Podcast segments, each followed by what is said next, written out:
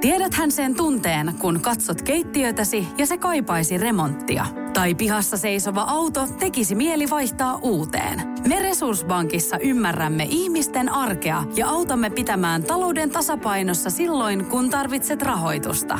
Nyt jo yli 6 miljoonaa pohjoismaista resursasiakasta luottaa meihin. Tutustu sinäkin ja hae lainaa. Resurssbank.fi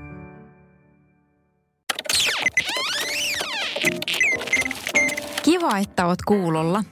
Pienen hengähdystauon jälkeen aiheena tänään meillä on digitaalisen asiakaspolun ja markkinoinnin automaation käsikirjoittaminen. Emme puhu niinkään teknologioista, vaan ideologiasta teknologioiden taustalla. Teknologia itsessään ei muutenkaan ole keskeisintä markkinoinnin automaation käsikirjoittamisessa, vaan itse asiakas – mitä juuri sinun asiakas haluaa ja hakee.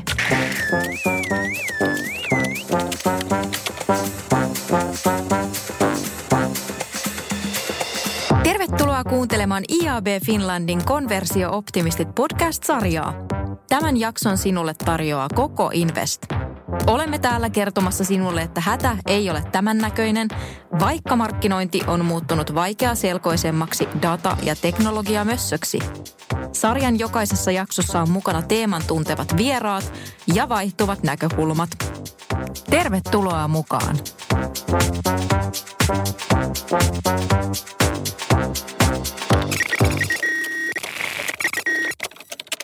Tänään meillä on studiossa Elisa Puikkonen Elisalta ja Jouni Koistinen Koko Investiltä. Josko Elisa esittelisit itsesi ensin meidän kuuntelijoille? Joo, tervehdys. Mä oon tosiaan Elisa Elisalta.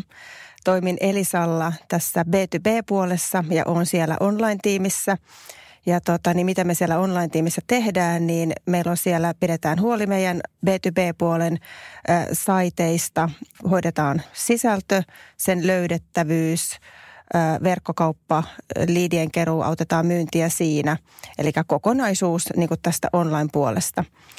Sitä ennen, ennen kuin mä tähän online-tiimiin hyppäsin, niin mä olin Elisalla tuossa markkinoinnin automaation kanssa muun muassa tekemisissä, mutta enemmänkin siitä näkökulmasta, että mietittiin asiakkaiden kanssa, että miten he voisi heidän eri prosessejansa esimerkiksi siellä myynnin tai markkinoinnin puolella digitalisoida.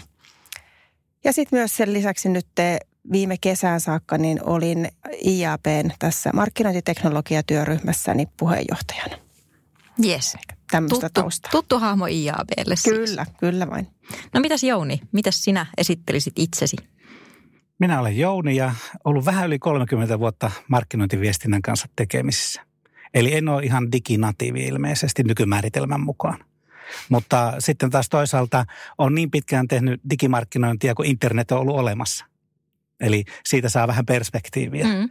Ja sitten vielä ehkä, jos miettii tätä päivän teemaa, niin yli toistakymmentä vuotta niin kuin markkinoiden automaation kanssa. Ja niin kuin ehkä äänestää jotkut aavistaa, niin ihan semmoinen pääkaupunkiseutulainen ei ole tausta, vaan kuusi vuotta on ollut täällä, eli toiminut sitten ympäri Suomea, itäisessä Suomessa myös. Ja mua tässä teemassa niin kuin eniten kiinnostaa se, että miten oikeasti pystytään niin kuin tekemään näitä digiasioita ilman sitä teknologiaa. Tai mitä pitää mm. tehdä ennen sitä se on jotenkin se näkökulma, josta mä luulen, että tänään aika paljon jutellaan. Joo, ja mä ehkä aloittaisin meidän keskustelut siis semmoisella kysymyksellä, että markkinoinnin automaatiosta on erilaisia määritelmiä ja tämäkin on varmaan semmoinen aihe, että monet mieltää sen eri tavalla ja että miten, miten laajana sen näkee. Niin miten te miellätte ja ymmärrätte markkinoinnin automaation, että mistä siinä on kyse? Kyllähän se liittyy siihen, että miten yrityksissä data virtaa. Eli, eli mitä siellä tapahtuu konepellin alla ja mihin on lupa ja mihin ei. Ja kun sieltä lähtee liikkeelle, että miten sitten yritys pystyy sitä hyödyntämään, niin markkinoiden automaatio on yksi keino siinä. Yleensä se on joku työkalu. Ja mun mielestä yritysten näkökulmasta siinä on hyvää se, että se antaa mahdollisuuden reagoida ja personoida ja rakentaa asiakaskokemusta ja viedä asioita niin kuin eteenpäin. Et siinä on paljon hyvää, mutta se on niin kuin yrityksen kannalta se näkökulma, entäs käyttäjän kannalta? Eli käyttäjän kannalta sehän ei aina ole niin positiivista, se on hyvää ja huonoa. Mm. Että kyllä muakin rasittaa aika rajusti joskus, että joku, joku huomaa, että on automaation piirissä ja sitten huomaa, että se viestiketju on suunnilleen sille, että palvele itseäsi, että olet jonossa. Ja se on mun mielestä aika huono automaatio silloin. Eli, eli se voi johtaa myös semmoisen huonolle puolelle. Ja, ja ehkä kaikista ikävintä automaatiota on sitten se, että, että se liittyy tämmöiseen moderniin anekauppaan. Eli, eli tavallaan, että joku sanoo, että sinun yrityksesi ei voi pärjätä ilman markkinoiden automaatiota. Niin se on vähän niin kuin, että lunasta itsellesi vapaus siitä, että sun liiketoiminta tai bisnes tai markkinointimyynti ei toimi, niin ota joku härpäke – ja tämä on ehkä semmoinen alue, jossa niin voisi sanoa, että markkinoiden automaatio on silloin hyvää, kun yrityksellä on jotain dataa, mitä hyödyntää, mihin se haluaa reagoida nopeasti. Ja silloin niin kuin, tavallaan se kokonaisuus tulee niin kuin lunastetuksi ja sitten sillä on merkitystä. Että miten sun mielestä Elisa? No joo, kyllä mä kanssa tietysti nyt enemmän ja enemmän kuin vielä katon vähän niin kuin konsernisilmälasit päässä. Ja, ja tota niin, B2B-asiakkailla, niin kun niitä on vielä tosi erilaisia ja ollaan niin kuin eri vaiheessa, niin, niin tota, kyllä se markkinoinnin automaatio tietyssä kohdassa se on niin kuin tosi spot on, mutta sitten taas jossain toisessa, niin se on vielä aika kaukana siitä realiteetista tai meistä niin kuin siinä kohtaa tarvita tai, tai se ei ole vaan niin kuin realistista. Eli siinä mielessä niin kuin mä näen, että niin kuin sanoitkin, niin se on siellä yksi osa, mutta meidän pitää katsoa niin kuin sitä koko kokonaisuutta. Et silloin me lähdetään keskustelemaan enemmän siitä niin kuin, äh, tietynlaisesta data-driven niin kuin näkökulmasta ja, ja että miten me viestitään ja miten me saadaan niitä ihmisiä kiinni. Että tota niin, joo, sillä on, on kyllä selkeästi oma rooli ja paikkansa, mutta se ei ole autoaksi tekevä asia. Joo, ja tausta tähän podcastiin liittyen, niin Jounin kanssa ollaan siis suunniteltu IABlle tällaista koulutusta kuin näin käsikirjoitat markkinoinnin automaation osaksi markkinointistrategiaa 30 päivässä. Ja tosiaan tässähän on ideana ja taustalla tämmöinen Jouninkin mukana ollut kehittämä malli, missä yhdeksällä kysymyksellä päästään käsikirjoittamaan sitä markkinoinnin automaation taustalla olevaa ideologiaa ja mitä se asiakas haluaa. Niin haluaisitko Jouni kertoa ihan muutamalla sanalla, että mikä tämä on tämä malli, mitä te olette kehittänyt? Joo, eli aina kun mietitään erilaisia digitaalisia kohtaamisia, niin äh, kyllä se pitää olla asiakaskeskeistä se, mitä tehdään. Ja yleensä sillä asiakkaalla on joku tavoite tai frustraatio tai ongelma, joku kysymys, mistä se lähtee liikkeelle. Ja se haluaa tehdä digitaalista matkaa. Yleensä on se tavoite tehdä digitaalista matkaa pisteestä A pisteeseen B.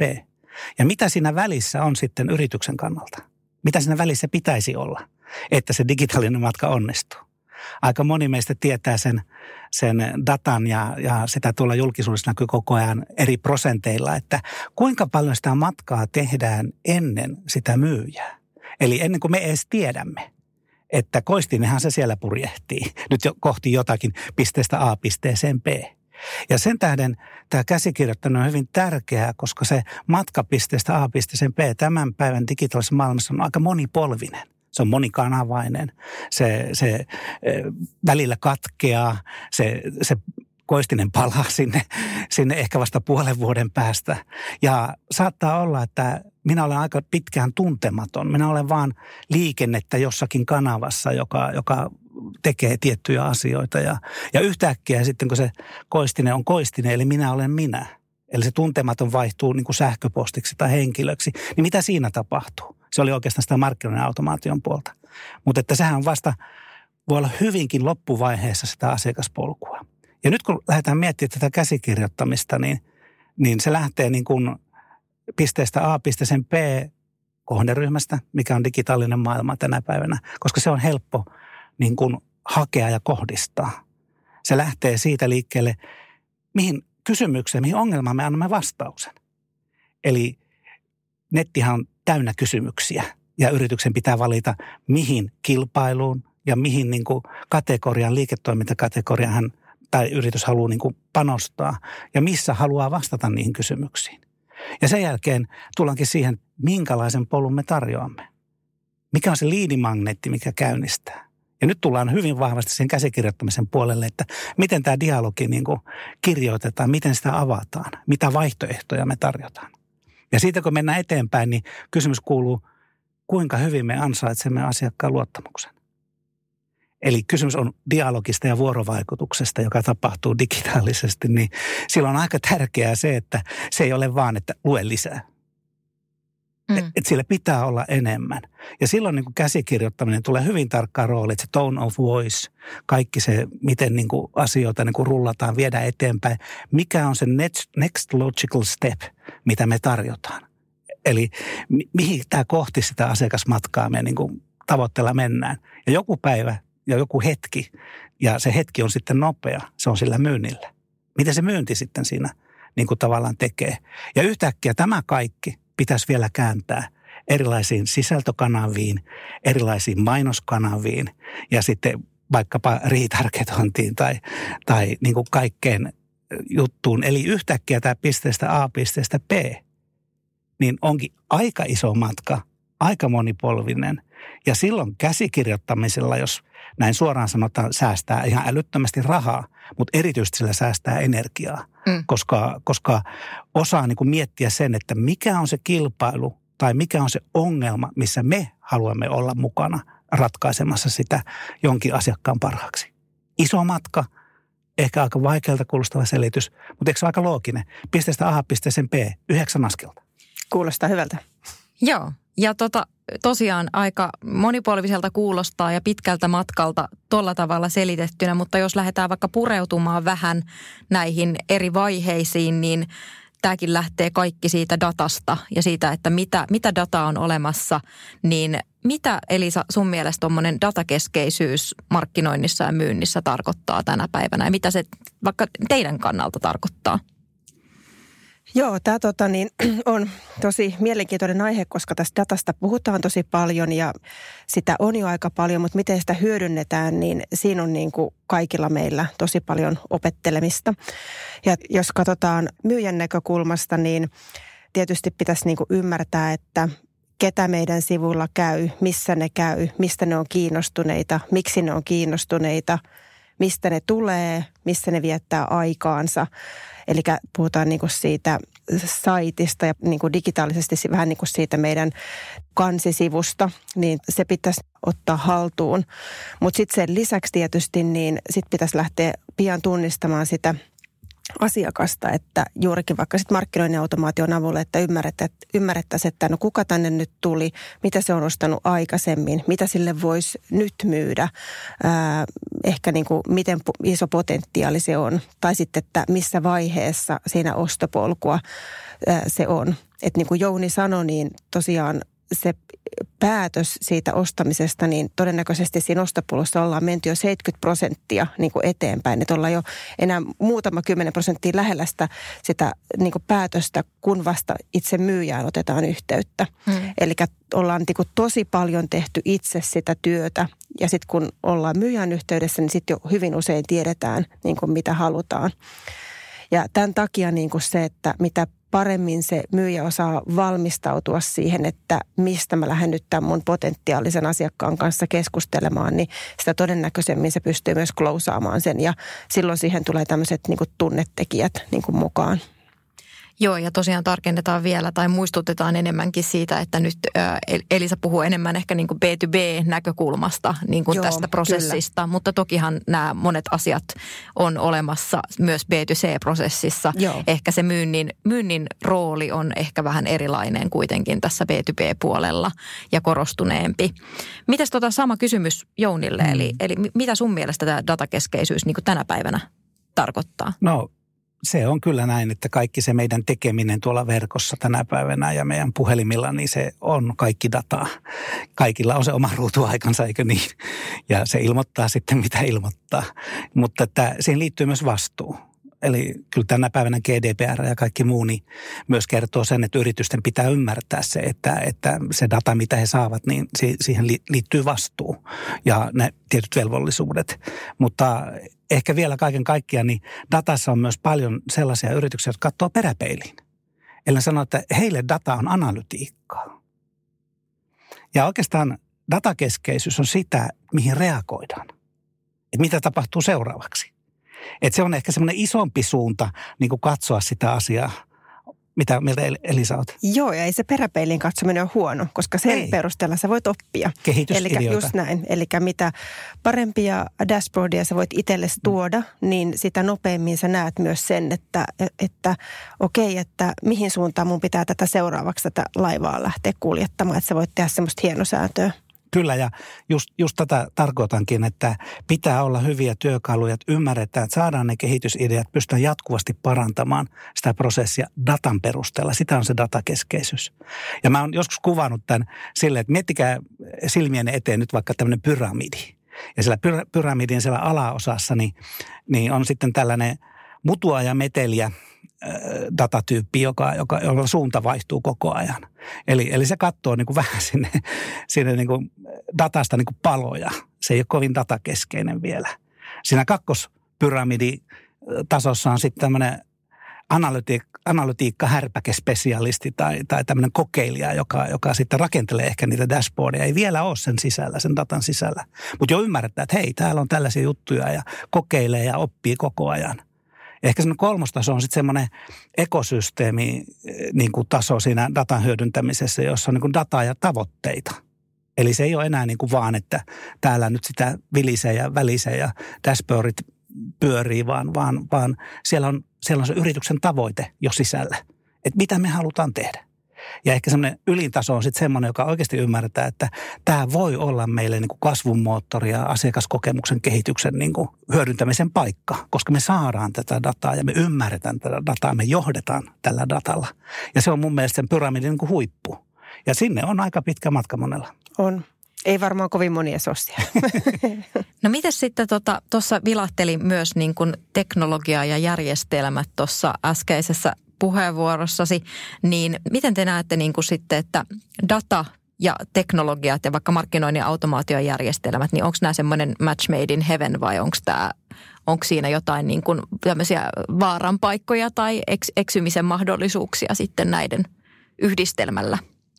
No tota, äh, match made in heaven, en ehkä ihan sanoisi niin, mutta sanotaan näin, että äh, kyllä niin kuin teknologiajärjestelmien kanssa nyt viime aikoina saanut olla paljonkin tekemisissä ja, ja tykkään niistä hirveästi. Eli tota niin. Friikki. joo. Elikkä, joo, joo. Eli tota niin, tietysti se, että, että sä pystyt niinku saamaan oikeasti sitä niin kuin faktaa sinne jonkun argumentin taakse. Joku sanoo sulle jonkun asian, mm, sä oot ehkä ensin eri mieltä, sit sä jäät vähän pohtimaan, mutta sitten sulla muistat, että ai niin, mullahan on tämä järjestelmä, katsotaan tämä täältä. Ja sä pystyt tosi nopeasti laittaa siihen niin kuin se faktat pöytään vaan. Ja siinä mielessä niin, niin tota, tämmöiset erilaiset järjestelmät, mistä sä nyt näet sitten hakusanoja tai, tai sä näet niin kuin miten teidän saitilla ollaan liikuttu tai mikä on kiinnostavaa tai mistä tulee kauppaa, niin kaikki tämä on niin kuin kylläkin just semmoista, että tämä mielestäni pitää ja kannattaa ottaa haltuun, jotta voidaan niin kuin kehittää sitä liiketoimintaa – ja, ja kun siihen sitten vielä yhdistää sen markkinoinnin automaation niin, että sulla on niin kuin kaikki taustat siellä kunnossa ja sä otat sen markkinoinnin automaation käyttöön, niin silloin sä pystyt oikeasti sitten tiettyjä osioita automatisoimaan. Ei tarvitse lähteä automatisoimaan kaikkia, mutta sä voit ensiksi aloittaa vaikka siitä, että kun se asiakas on ostanut sen tuotteen, niin mitä sille sitten lähtee. Eli voidaan niin kuin lähteä myös tietyllä tavalla sen ostoputken niin kuin sieltä sehän ei ole jana, vaan se on luuppi, mutta tietyllä tavalla niin kuin siinä lähellä siinä luupin niin kuin sitä yhtymäkohtaa, niin voitaisiin lähteä käyttää sitä sieltäkin päästä. No miten sä näkisit, tota, että miksi se on tärkeää olla tuommoinen terve kiinnostus teknologiaa kohtaan, että missä, missä vaiheessa on niin kuin sun mielestä kriittistä ja tärkeää haluta ymmärtää sitä teknologiaa? No mulla on myyntitausta, joten mä tietyllä tavalla niin kuin olen kiinnostunut myös luvuista ja sitten taas se, että, että jos puhutaan niin pelkästään siitä markkinoinnista, niin sitten ollaan helposti vastakkainasettelu, myyntimarkkinointi, kun niiden pitäisi mennä niin kuin yhdessä. Ja, ja sen takia niin kuin mä näen, että kun me saadaan sinne vähän dataa taustalle, me voidaan rupea helposti laittaa euroja pöytään. Me voidaan perustella, oli se sitten investointi tai, tai joku muu markkinointitekeminen, voidaan perustella se euroilla. Niin silloin meidän on aina helpompi mennä sitten keskustelemaan myös sinne tunnettuun kulmahuoneeseen. Nimenomaan. Mutta tähän on pakko sanoa, että, että kieltämättä tämä suomalainen termi markkinoinnin automaatio, niin, niin, niin tota, on vähän huono. Mm. Että kysymys pitäisi olla vaan niin kuin siitä, että miten me hyödynnetään niin kuin teknologiaa ja digitaalisuutta, kun palvelemme paremmin. Olipa se prosessi nyt sitten markkinointi tai myynti tai asiakaspalvelu tai joku tuotantoprosessi, whatever. Et, et ylipäätään se automaatio sen kaiken keskellä on todennäköisesti aika huono ratkaisu, vaan se asiakas sen kaiken keskellä on todennäköisesti edelleenkin se paras ratkaisu. Kyllä. Ja jos se palvelee sitä, mitä yritys tavoittelee siinä kaikessa tekemisessä, niin silloin se on ok. P2P-yritysten osalta Suomessa niin e, suuri enemmistö on sellaiset, että älkää ikinä koskeko markkinoinnin automaatioon, koska teidän volyymi on liian pieni. Teidän liikenne on liian pieni, teidän kanavissa on liian vähän elämää, niin semmoinen hyvä oikea hetki, hetken istua ja siellä tapahtuva palvelu on paljon tärkeämpää kuin mikä automaatio. Odota kaksi päivää, odota kolme päivää. No miksi? Mm, mm. eli, eli semmoinen niin logiikka siitä, että automaatio jotenkin auttaisi, niin on, on aika typerää loppupelissä, koska on enemmistö, jota se ei auta pätkääkään. Vaan oikeastaan sen paremman palvelun niin kuin – rakentaminen auttaa, parempi palvelumuotoilu, parempi sisältö, parempi niin kuin kohdistaminen. Se auttaa niin kuin aina enemmän. Mutta sitten taas toisinpäin on semmoisia kokoluokkia, on kansainvälistä markkinointia ja on, on, on niin kuin paljon dataa niin kuin eri suunnista, jossa taas sitten oikeastaan se ainut keino pitää se homma hanskassa, saada se kokonaiskuva, on sitten tämän tyyppiset asiat. Miksi sille nyt nimen sitä halua antaakaan, mutta tyypillisesti minulla se liittyy jotenkin ekosysteemiin, jossa niin kuin sulla on kaikkien niiden eri järjestelmien välillä, mitä ikinä käytätkin, kuitenkin jotakin niin yhteistä, että sulla on näkö, näkökulma ja sä pystyt johtamaan sitä. Niin mulle se kuvaa niin kuin sitä markkinoinnin automaatio niin kuin isossa kuvassa. Mm. Se oli hyvin, hyvin kuvattu ja sanottu. Joo. Joo, päästään kohta tuohon asiakaskeskeisyyteen, mistä, tota, mistä mainitsitkin, mutta ehkä niin kuin summeeraamaan toi niin kuin edellinen tähän niin kuin dataan liittyen, niin data sekä teknologia, niin ne ei saa olla niitä johtavia asioita, vaan ne on enemmänkin niin kuin palvelemassa ja niitä pitää osata hyödyntää oikein. Et, et se on kaikki meidän niin kuin apuvälineitä, mutta jos, sen, jos siitä sokaistuu liikaa, niin siinä vaiheessa mennään metsään. Olisiko näin? Olisi Joo. hyvin sanottu. Tai oikeastaan mennään semmoiselle suolle, josta, josta niin kuin happi loppuu jossain kohden. Niin, juoksuhiekka. Niin. Mm, joo. Tai suo on ehkä enemmän tämmöinen suomalainen vertauskuva tällaisessa tapauksessa. Mm. Mutta tosiaan, jos puhutaan sitten seuraavaksi siitä niin kuin asiakaskokemuksesta ja asiakaspolusta, mistä on tässä jo niin kuin vähän sivuttukin, niin mistä niin kuin pitäisi lähteä sitten liikkeelle sen asiakaspolun käsikirjoituksen suhteen? Joo, se, se, on, se on varmasti emme nyt avaa kurssin kaikkia salaisuuksia tietenkään, eikä se ollut se ihan tavoite, mutta kyllä se oikeastaan kiteytyy niin kuin kolmeen semmoiseen niin kuin niin kuin sanaan, jota tässä yhteydessä käyttäisi, eli että on koukkutarina ja tarjous. Koska jos mietitään niin kuin käsikirjoittamisen näkökulmaa ja mietitään meitä itseämme, miettikää nyt itsenne siellä sohvalle tai sinne etäilemään. Zoomi ei ole päällä, teillä on oma kännykkä tai selaatte nettiä. Niin mikä saa teidän huomioon, kun te selaatte niitä eri kanavia? Niin mikä on se koukku, mihin te tartuitte? Ja se liittyy siitä, mikä teitä kiinnostaa. Meitä ihmisenä kiinnostaa, mitä me ollaan tekemässä ja, ja mitä me etsitään, mikä tarve, mikä ongelma, mikä kysymys. Eli me tarvitaan joku koukku, mihin me tartutaan. Ja se on aika tärkeä niin kuin käsikirjoittamisen kannalta. Moni sanoo, että joo, pitää olla mainos, hyvä mainos. Mä en mm. puhu nyt siitä. Mutta niitä elementtejä tarvitaan. Mm. Että, että me jotenkin herätään ja se, me tarvitaan sitä koukutusta ja niitä meidän pitää rakentaa ja niitä meidän pitää testata. Eli se on se ensimmäinen vaihe silloin käsikirjoittamista niin kuin mietitään. Mikä herättää huomioon? Ja, ja sitten siihen liittyy se tarina eli se silta. Tarina on se, että miten sinä koistiainen, niin miten sinä puhut tästä, tästä aiheesta? Miten sinä olet niin kuin tienannut tai ansainnut tämän niin kuin asiantuntijuutesi – että sinä voit nyt sanoa jotakin tässä niin kuin markkinoinnin automaatiosta. Eli se tarina on silta siihen mun tarjoukseen. Ja se tarjouksen tehtävä taas on sitten nostaa arvoa. Eli kun aina puhutaan tämmöisestä, niin kuin, niin kuin että kaiken, niin kuin, kun mä ostan, mä ostan arvoa. Että se arvo latautuu minuun. Ja, ja tota, niin kun me etsitään sen tarinan kautta ikään kuin sitä yhteyttä siihen, miksi tämä Koistiainen nyt voisi olla tässä se asiantuntija, joka mulle myy vaikka tämän seuraavan asian, niin se mun tarjouksen pitää niin kuin antaa semmoinen arvo siihen niin kuin takaisin, siihen, siihen niin kuin asiakaspolkuun, että joku uskoo minua asiantuntijana, meidän välille syntyy luottamus ja tämä on se pointti. Miten sä tienaat sen asiakkaiden luottamuksen asiakaspolulla? Ja, ja se yksi tämmöinen niin peili tai testi on tämä, tämä koukkutarina tarjous. Ja silloin se tarjouksen niin kuin rooli on, on tietyllä tavalla vastata siihen kysymykseen tai siihen ongelmaan, mikä me aloitettiin käsikirjoittamaan sitä koukkua. Eli näillä pitää olla niin kuin tavallaan se yhteys. Että muuten porukka niin kuin hajoaa ja menee toiseen polkuun ja lähtee pois sun kanavasta. Mites Elisalla koukkutarina tarjous, niin miten, miten se muodostuu? No tota, toi oli kiva tämä KTT-ajatus tässä ja tota, niin ehkä semmoisia ajatuksia se herätti, että, että tota, se ei ole helppoa. Ei. Eli tota, niin, toi, toi on niinku, kuulostaa helpolta, mutta se on hirveän vaikeaa. Ja ehkä se, mitä niin kuin tuumasin, niin mitä se tarkoittaa, niin se tarkoittaa kyllä aika monia versioita.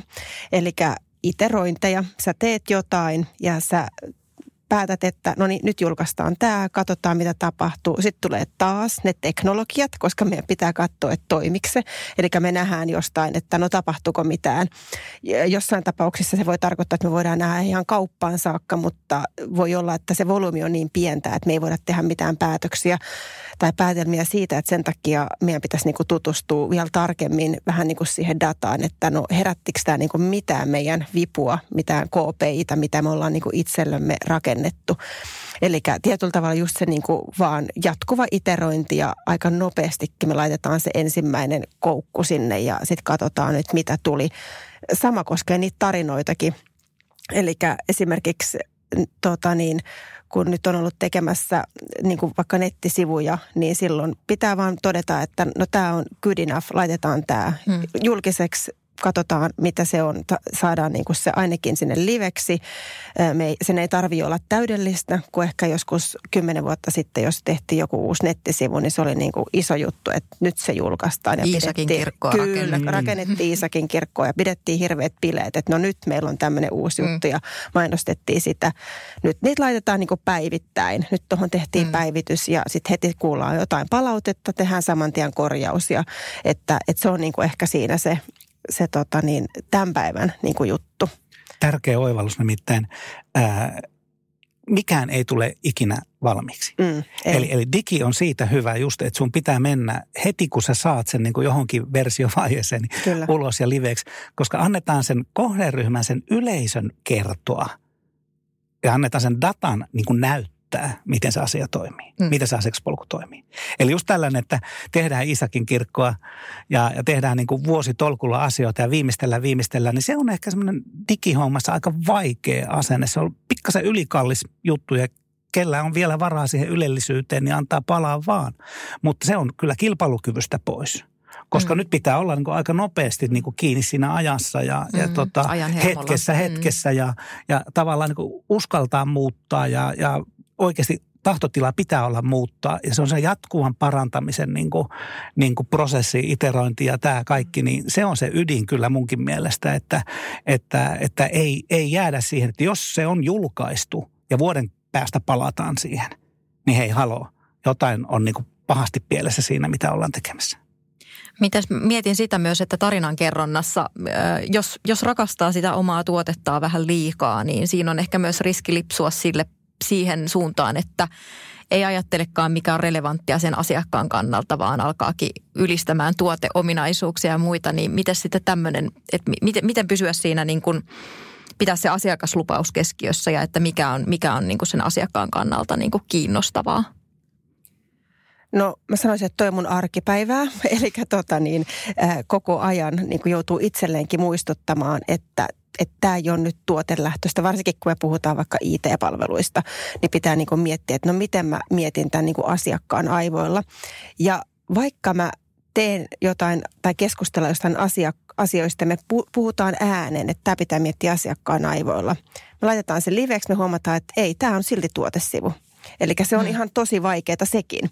Eli tota niin, varsinkin se tietysti riippuu palvelusta ja tuotteesta, mutta se, että, että niin kuin pääsee siihen asiakkaan tuoliin, miettii sen asiakkaan aivoilla, niin se ei ole niin kuin helppoa. Toki siinä sitten pitää lähteä käyttämään, hyödyntämään niitä asiakkailta, eli pyytää heiltä sitten sitä palautetta, mutta usein siinäkin vaiheessa meillä pitää olla jo jotain, mihin me peilataan sitä. Eli jotain pitää olla, mihin se asiakas osaa antaa palautetta. Että varsinkin niin kuin kaikki, jotka on tutkimusalalla, niin tietää, että sitä saa mitä kysyy. Eli tota, samalla tavalla kuin sitä saa mitä mittaa, mutta et samalla tavalla, että se kysymyksen muotoilussa on niin kuin tosi iso ero, että, että mitä sieltä tulee kyllähän tuotetiedolla on paikkansa, että jos miettii sitä taas kerran sitä missä vaiheessa kukin on ostoprosessin kannalta ja silloin kun me etsitään, me ei ehkä itsekään vielä tiedetä, mitä me ollaan hakemassa ja me saadaan niitä koukkuja ja me saadaan näitä juttuja ja sitten me, me niin kuin edetään siellä ja sitten yhtäkkiä me ollaan siinä, siinä tuotteessa, ehkä jopa siinä tuotejarkonissa. Ja sillä on tietyllä tavalla kyllä paikkansa, koska, koska jos me tyypillisesti on jo ylitetty se, että me on ikään kuin saatu vastaus siihen, että onko meidän ongelma ratkaistu, niin silloin se tuote jarkoni, se tuote, niin sehän on vaan niin kuin, ihan vaan pikku loppupala siinä, siinä, että me ollaan valmiit ostamaan. Meille se ikään kuin se, miksi me olemme siitä kiinnostuneet tai miksi me haluaisimme käyttää sitä, niin se on jo itsestään selvä. Joo, ja pitää muistaa, että sitten tämä tuotetieto, niin se kiinnostaa Googlea. Eli kun me mietitään, että mitä se meidän potentiaalinen asiakas laittaa sinne hakuun, niin todennäköisesti sillä on jo joku niin kuin, äh, ajatus tai ehkä se laittaa jopa sen tuotteen nimen tai, tai niin kuin siihen liittyvän asian sinne, sinne hakuun, niin Googlellehan meillä pitää olla niin kuin hyvä sivu nimenomaan siitä, missä kerrotaan myös sitä tuotteesta, jotta se olisi siellä hakutuloksissa niin kuin mahdollisimman ylhäällä. Joo, ja mä haluaisin vielä puhua mm, tähän aiheeseen liittyen. Ollaan sivuttu tuossa keskustelussa myös asiantuntijuutta ja myynnin roolia. Ja jos mietitään niin perinteisesti, miten, missä se on näkynyt, niin kuluttajabisneksessä se on ehkä näkynyt kivialassa. Siellä on pystytty auttaa ja vähän vastaamaan niihin asiakkaan kysymyksiin ja tarpeisiin. Ja sitten taas B2B-bisneksessä niin on ollut asiakastapaamiset ja muut myynnin ja asiakkaan kohtaamiset on ollut niitä niin kuin tämmöisiä erottautumisia oppimisen välineitä, niin miten tämä sama asia näkyy digimuodossa tänä päivänä? Miten Elisalla? No nyt on varmaan mainostamisen paikka. Meillä oli just toissa viikolla, niin Elisa teki ensimmäisen kerran tämmöisen Elisa ICT Days, tämmöisen okay. digitapahtuman. Ja siellä oli noin 1500 niin kuin osallistujaa. Ja me, se oli vähän niin kuin vuosi sitten, se oli Finlandia-talolla live-tapahtuma. Nyt tänä vuonna se tehtiin täysin diginä ja oli erittäin onnistunut. Että tota, tietysti niin kuin parhaimmillaan se voi olla – niin kuin tämän tasosta tekemistä, mutta silloin toki me puhutaan niin kuin ihan TV-tason tekemisestä. Mutta tosiaan digitekeminen, niin mitä se on niin kuin sitten pienemmässä mittakaavassa ja se asiantuntijuuden esille tuominen, niin se on erilaista sisältöä koskien vaikka sen asiantuntijan roolia tai, tai se voi olla videoita, se voi olla demoja, se voi olla toki niin kuin näitä erilaisia niin kuin digitaalisia tapaamisia, mutta tota niin, kyllähän siinä niin kuin korostuu se, että meidän pitäisi löytää ne ihmiset, jotka olisi potentiaalisia. Juuri meille, ovat kiinnostuneita meistä. Ja sitten lähtee heitä niin kuin erilaisin juuri niiden koukuin, koukuin ja tarinoiden tavoin, niin sitten siellä digitaalisessa maailmassa lähestymään. Joo. Mä käännän tämän sellaiseksi niin kuin – termiksi, mikä, mitä tuossa on kehitellyt, eli tämmöinen markkinoinnin 4A-luottoluokitus. Eli se on se erottautumistekijä, mikä tapahtuu tänä päivänä. Jos mietitään kivijalkaa, niin, niin, niin kun mä kävelen tuossa kadulla ja jos mulla on tietty tarve, niin mä hyppään sinne myymälään, eikö niin? Eli mä saan sen niin kuin katseella tai mä oon valmistautunut siihen ja menen sinne ja saan hyvää asiantuntijapalvelua niin kuin henkilökohtaisesti. Ja sillä on kyllä valtava arvo edelleenkin mun mielestä kaiken kaikkiaan myös asiantuntijabisneksessä ja P2Pssä. Mutta sitten kun mietitään sitä digitaalista kohtaamista, että nyt mä en olekaan siellä kadulla, mä oon siellä digissä ja niissä kanavissa ja miten se kohtaaminen, miten miten minä vakuutun siitä, että joku on niin kuin oikea mätsi minulle.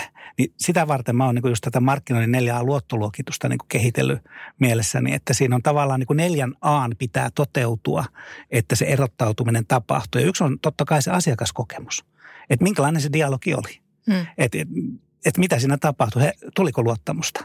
Pitää olla se asiakaspolku, pitää olla kunnossa, eli, eli, eli siinä on niin logiikkaa ja se vastaa siihen ongelmaan – ja se erilaistuu ja, ja näin poispäin. Eli edelleenkin se dialogi toimii. Ja sitten pitää olla niin kuin tavallaan se niin kuin asiakashankintahinta pitää sen yrityksen ymmärtää. Eli sen pitää tajuta, että tällähän on toisinpäin. Eli asiakas hakee arvoa sille, mitä on ostamassa. Ja sitten taas mulla siihen pitää olla budjetti, että mä saan sen kohtaamisen aikaiseksi. Eli mitä se asiakkaan hankinta siinä asiakaspolussa, mitä se maksaa – ja sitten pitää olla se asiakaspysyvyys, eli perälauta ei saa vuotaa. Eli, eli kun nämä neljä asiaa toteutuu ja me ollaan erilaisia ja me ratkaistaan oikean kohderyhmän ongelma, niin, niin silloin asiantuntijabisneksessä ja P2Pssä menestyy. Mutta se olisi niin jotenkin näiden neljän, mä näen jotenkin tämä neljä jalkaa mua tässä nyt kiinnostaa kovasti. No sä viet taas jo seuraavaan ehkä aihepiiriin Ai. tässä sopivasti sillalla, mutta siis seuraavaksi mä olisin halunnut puhua vähän niin kuin luvuista ja siitä, että miten, miten niin kuin saada sitten tulosta aikaan. Niin Jouni, jatkappa nyt sit siitä sitten, että, että mitä, mitä pitäisi mitata ja minkä pohjalta pitäisi sitten optimoida. Nyt mä annan kyllä kaikille aika rajun kotitehtävän. Nimittäin no anna. mä annan neljä lukua, joka jokainen voi nyt mennä katsomaan niin kuin omaa dataa ja sitä omaa tekemistä ja arvioida, ollaanko nyt niin kuin millä tasolla ja mitä pitäisi kehittää. Ja nyt kannattaa keskittyä. Nämä on aika helppoja nämä luvut kyllä, mutta tuota, neljän asian siis. Nyt mene sinne datasi, katso nämä. Ja ensimmäinen on se, että kuinka paljon sulla on niin kaiken kaikkiaan liikennettä. Ja, ja tota, kuinka monta prosenttia sä saat siitä liikenteestä markkinoinnin piiriin. Ja ihan semmoinen vinkki, että tällä niin kuin, niin kuin liikenteestä niin kuin kontakteiksi, jos se on niin kuin yksi prosentti, se, se, se mitä sä saat. Nyt puhun kaikesta liikenteestä, en puhu mistä aikajaksosta. Niin, niin, niin, tota, niin, niin sä oot kansainvälistä tasoa. Eli katso sitä, mitä sä saat kaikesta liikenteestä, kaikista niistä kanavista, mitä se on, niin saat markkinoinnin piiriin onko se enemmän kuin yksi prosentti? No sen jälkeen, kun se mennään siitä eteenpäin, että mitä markkinointi sitten niin kuin, niin kuin ikään kuin jalostaa, niin nyt tulee 5 prosenttia. Eli sitä yhdestä prosentista, muista, 99 prosenttia oli markkinointihävikkiä. Mutta se yksi prosentti, joka jää jäljelle, niin siitä 5 prosenttia, pystytkö jalostamaan sitä eteenpäin? Saatko sen niin kuin oikeasti sitten niin kuin eteenpäin siinä sun asiakaspolulla? Ja siitä viidestä prosentista viisi prosenttia meneekö myynnille? Nyt hävikki jo putosi aika paljon niin kuin suhteessa, mutta edelleenkin puhutaan pienenevästä luvusta. Menikö se 5 prosenttia oikeasti myynnille? Eli myynti keskusteli tai oli joku dialogi. Ja sen jälkeen klousasko myynti 20 prosenttia niistä jutuista, mitä sai työpöydälle. Eli 1, 5, 5, 20. Ja jos ajatellaan sitä niin kuin kokonaislogiikkaa, niin, niin, niin kysymys kuuluu lopuksi – Saavutitko näillä luvuilla, jos ne oli nämä luvut, jotka on keskivertolukuja, niin saavutitko näillä luvuilla kuukausittaisen myyntitavoitteesi tai vuosittaisen myyntitavoitteesi? Mitä luulette tästä? No pieniä hikipisaroita nyt kyllä vähän tuli tänne otsalle, kun taas katson tota, niin, tämmöisten niin kuin, konsernisilmälasien läpi, mm. niin, tota, niin ähm, helppohan tuommoisia lukuja, että jos puhutaan pienestä saitista tai tota niin, niin kuin hallitusta määrästä tuotteita, niin toi on varmasti helpommin laskettavissa. Mä ehkä nyt sitten tässä tapauksessa, jos puhutaan tilanteesta, missä niin kuin saitteja on satoja ja, ja tota, niin tuotteita satoja ja B2B-näkökulmasta vielä, niin tota, mä ehkä niin kuin lähtisin niissä luvuissa sitten vielä semmoisiin niin tämmöisiin vähän konkreettisimpiin, ehkä jopa vähän nyansseihin sitten tuolta näkökulmalta, miltä Jouni katsoi, mutta että se on tärkeää tosiaan, että tiedetään, että mihin se liikennemäärä on menossa – mikä, mikä on se kokonaisliikennemäärä. Toki pitää seurata sitä koko ajan niin kuin sitä konversiota, eli mitenkä sieltä saadaan sitä kauppaa. Mutta sitten tietysti kun me lähdetään miettimään just sitä vaikka sitä tarinapuolta siellä, niin kyllähän siellä niin kuin on syytä miettiä, että, että no mikä se meidän bounce-reitti on, miten me saadaan heitä niin kuin kulkemaan tässä meidän sivustolla niin kuin enemmän kohti sitten sitä niin kuin liidin jättämistä. Eli tietyllä tavalla nyt kun tässä ääneen ajattelen, niin noi on ehkä juurikin noiden äskeisten lukujen niin kuin sisällä olevia asioita. Eli no, niitä, niitä on semmoisia konkreettisia mittauspisteitä, millä sitten päästään vaikka siihen, että se 5 prosenttia olisi sitten siellä myynnin käytössä. Joo, ja tämä onkin tarkoituksella aika yleinen, koska, koska ilman muuta niiden sisällä on niitä mittareita, jotka on yrityskohtaisia. Että on enemmänkin sellaista benchmarkia niin globaaliin dataan liittyen, että, että miltä se näyttää, mm. joka, joka on vaan niin kuin kaiken yllä. Ja sitten se oma liiketoiminta, se oma tekeminen, se vielä parempi suorittaminen niin, niin, niin, ja jatkuva parantaminen niin kuin muuttaa sen niin kuin omaksi dataksi ja omiksi mittareiksi. Et mulla oli tässä juuri asiakaskeissi, jossa tuo loppu, kun mä sanoin, että 20 prosenttia myynti tekee kauppaa, ne teki 80 prosenttia. Oho. Eli, eli tota, se oli vähän niin kuin ällistyttävää, että miten tässä nyt näin voi käydä kaiken tämän hämmennyksen keskellä. Mm. Mutta se oli vaan sitä liiketoimintaa, jolla on juuri nyt kysyntää ja joka, jota niin kuin halutaan. Ja, ja ne oli niin hyviä, koska ne keskitty siihen. Myynti otti vaan niin kuin prosessiin ne, jotka se niin kuin, tavallaan niin kuin laadullisesti riittävän pitkälle.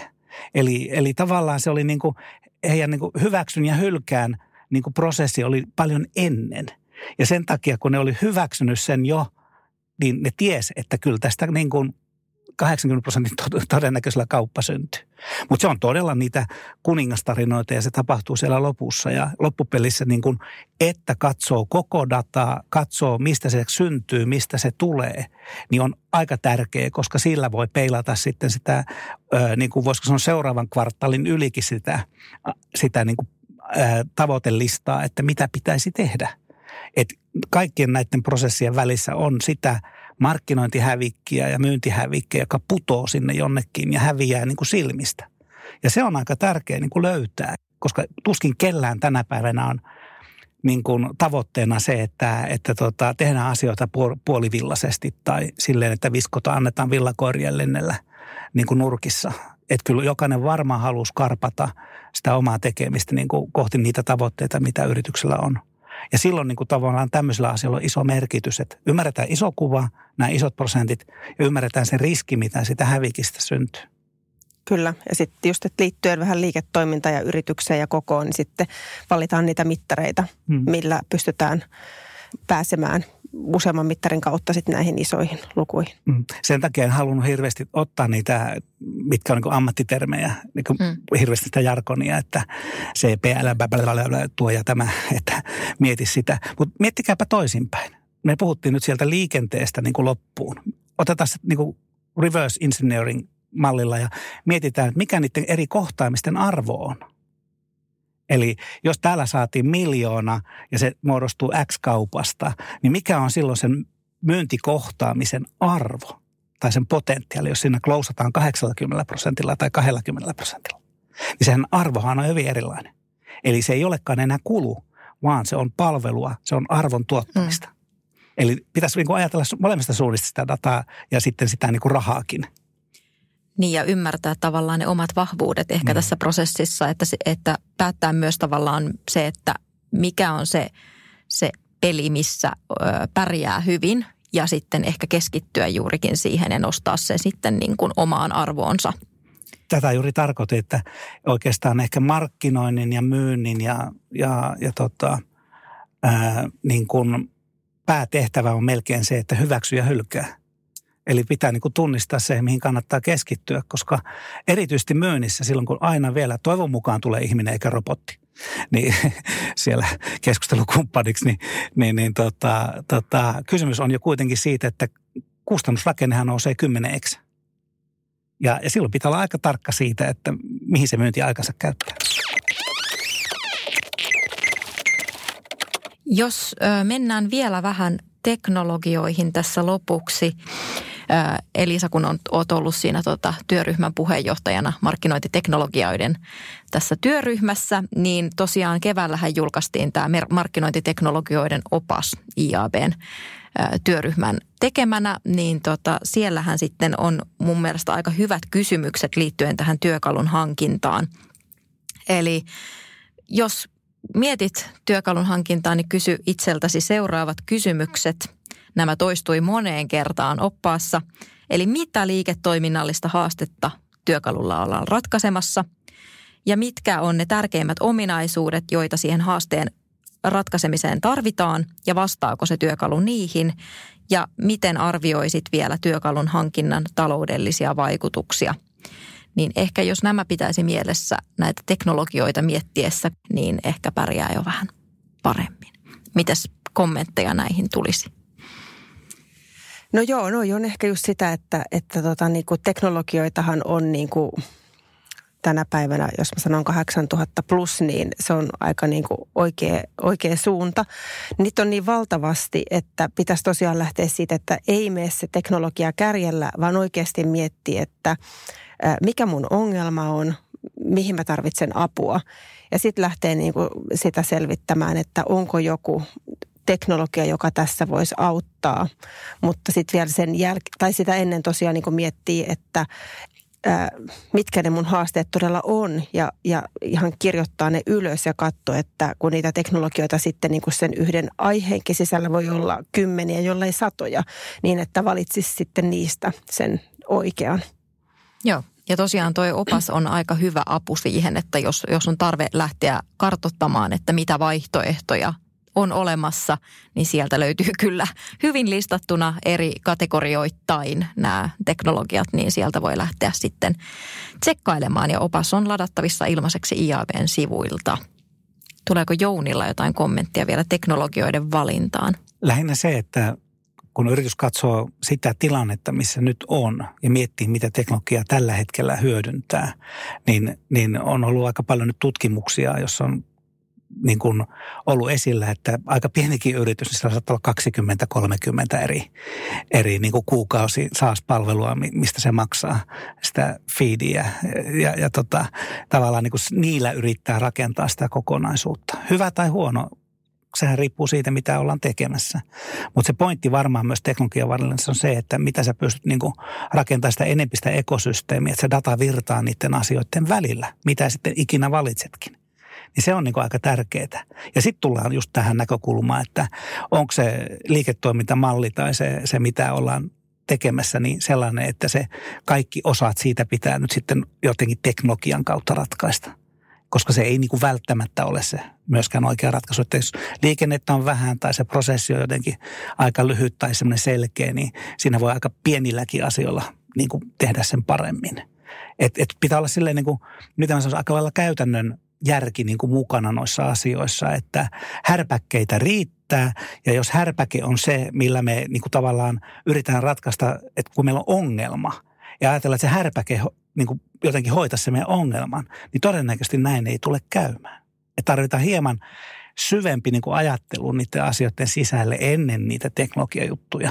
Eli, eli just tämä, mistä tuo kaikki lähtikin, että tunnistetaan se, että mitä asiaa tällä oikein ollaan tekemässä. Musta oli terve, hyvä lähtökohta. Hienoa. Tähän olisi aika hyvä lopettaa nämä meidän markkinoinnin automaatioon liittyvät keskustelut. Ja tota, edellisissä jakso, konversiooptimistien jaksoissa onkin ollut tämmöinen jargon mankeli, mutta nyt kävi niin, että meillä ei ollut näitä jargon, jargoneita tässä jaksossa niin paljon, että meillä ei ole tarpeeksi sisältöä Jargon mankelin, joten jätämme sen tekemättä tällä kertaa. Eli hatun nosto Jounille ja Elisalle, että olette osannut puhua tästä hyvin teknologiapainotteisesta wow. aiheesta ilman jargonia. Tämä on aika huikeeta. Nyt ehkä niin kuin kuulijatkin ymmärtää, ymmärtää meitä.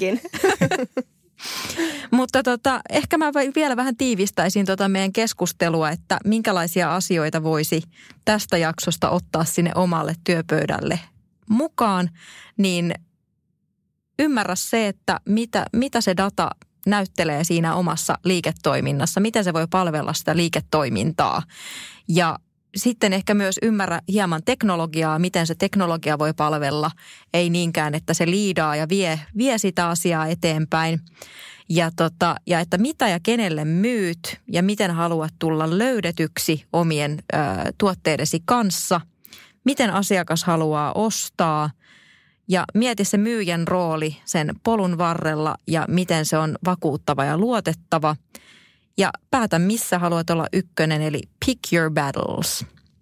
Hieno kiteytys. Kyllä. Kiitos Elisa ja kiitos Jouni. Kiitos. Kiitos. Ja me palataan sitten taas seuraavassa jaksossa. Katsotaan millä aiheilla silloin ollaan liikenteessä ja kiitos kun kuuntelit.